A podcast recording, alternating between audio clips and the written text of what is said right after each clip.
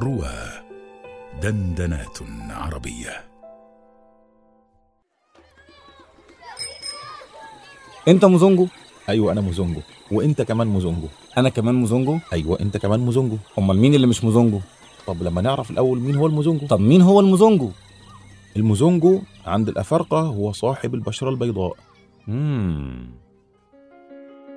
شيخ موزونجو برنامج يعرض مواقف دعوية وإنسانية عايشها دعاة إلى الله من مؤسسة التعليم والصحة والاقتصاد في مجاهل إفريقيا. نبث بها الأمل في نفوس المسلمين. يوميا في رمضان مع أيمن مسعود وفضيلة الشيخ خالد حماية. خالد حماية. هذا البرنامج بالتعاون مع نفحات إفريقية.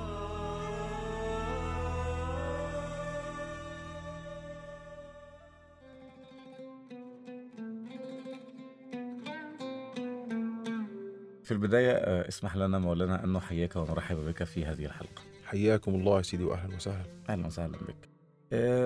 تعرفنا في الحلقات السابقة عن الأنشطة التي تقدمها المؤسسة وعن العمل الجبار والمهم الذي آه، تقوم به. ولكن كيف يستطيع الناس أن يتواصلوا معكم؟ كيف يصلون إليكم؟ آه، خصوصا مع فكرة صعوبة التنقل وصعوبة المواصلات في رواندا وصعوبة الانتقال من مكان إلى آخر. كيف يمكن للراغبين في التواصل معكم أن يصلوا إلى مقركم؟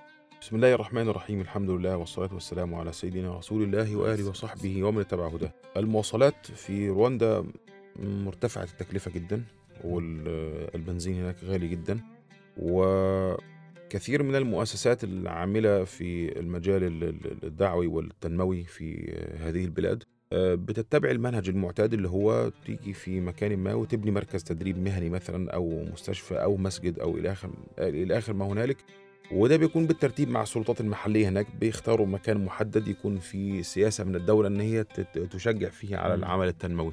أه وبالمثل يعني في هذا الإطار أيضا عرض علينا نفس الكلام إن إحنا ن ن ن يعني نبني مركز تدريب مهني في آه، أحد الأماكن اللي الدولة محتاجة فيها هذا الكلام.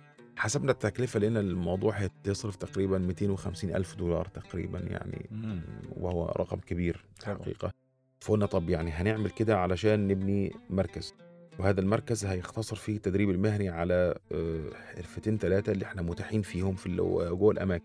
والأهم من كده إن أنت اللي هيجي لك الم- المركز هذا هيكون شخص قادر على دفع مصاريف الانتقال. بالضرورة. وهو مش هو المقصود مش مم. هو ده المقصود الشخص اللي مع مصاريف الانتقال ده. إحنا عاوزين دائرة الناس الأقل فقرا من هذا اللي هو أصلا معهوش فلوس إن هو يركب مواصلات عشان ده اللي حياته هتنتفع بشكل أقوى. طب يا إخوانا نعمل إيه؟ آه إذا الإنسان قبل البنيان.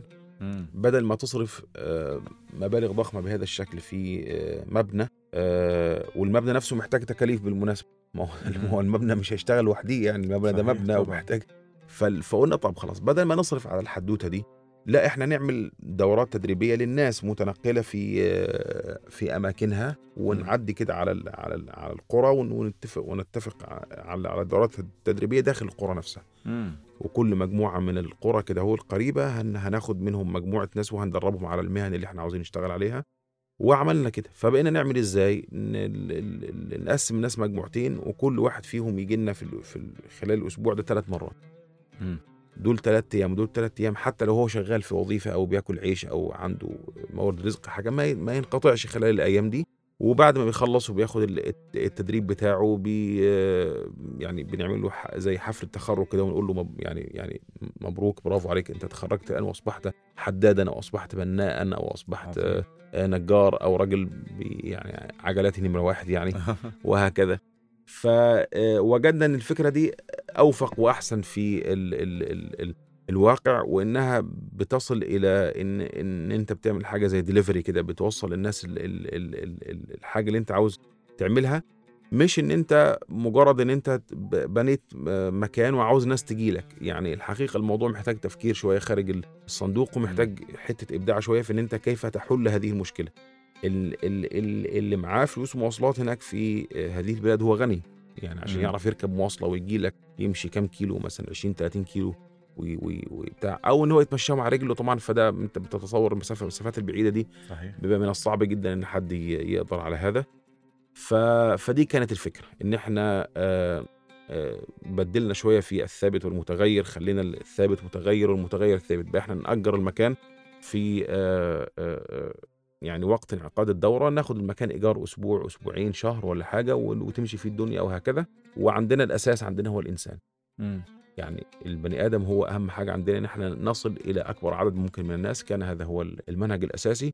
وهذه الفكرة الحمد لله لما آه، سألنا عنها آه، بعض الصحفيين اللي حضروا في بعض حفلات التخرج كتب عنها بقى.